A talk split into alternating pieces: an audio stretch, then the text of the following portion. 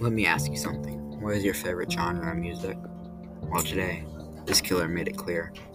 Possibly New Orleans' most infamous killer, the Axeman terrorized Italian immigrants for two years by killing them in brutal fashion. Strangely, after the first attack, there was a survivor, but when she recovered, she was arrested off a material witness, but was released only a week later by convicting her neighbors of the murders.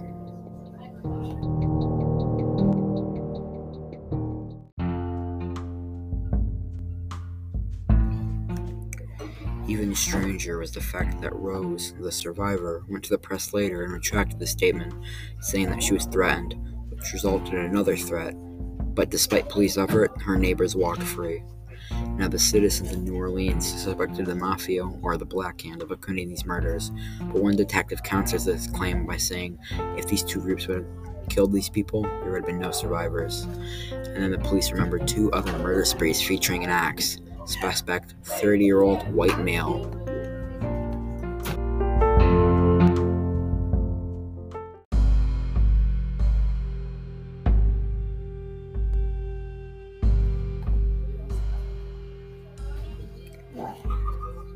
And the killings ended. Well, for New Orleans, they ended, but three more victims turned up all around New Orleans outskirts.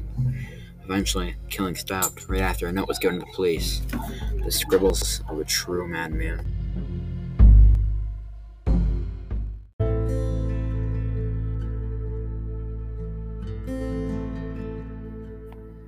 Hot as Hell, March 13th, 1919. Esteemed mortal of New Orleans, the Axeman. They have never caught me, and they never will. They have never seen me, and for I am invisible. Even as the ether that surrounds the earth, I am not a being, but a spirit and a demon from the hottest hell. I am what you New Orleans call you, and your fools police call the Axeman. When I see fit, I shall come and claim other victims. I alone know who they should be claimed.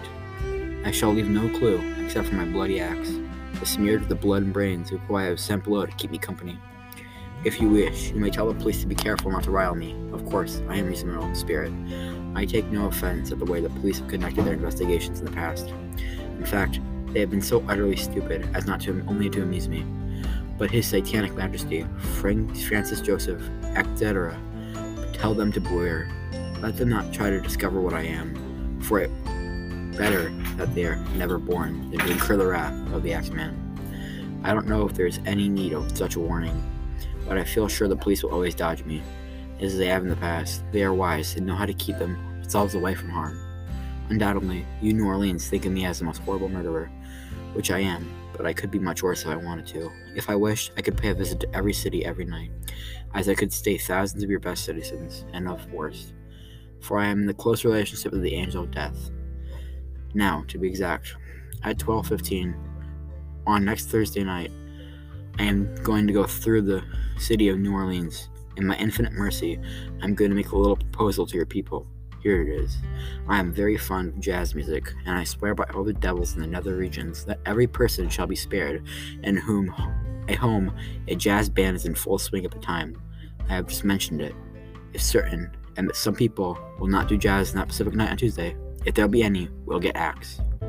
Well, as I am cold and crave the warmth of the native Tartarus, and it is about time I leave you, the earthly home, I will cease my discourse, hoping though thou wilt publish this, that it may go well with thee. I have been, am, and will always be the worst spirit that's ever existed, in fact, or the realm of fantasy, the Axeman.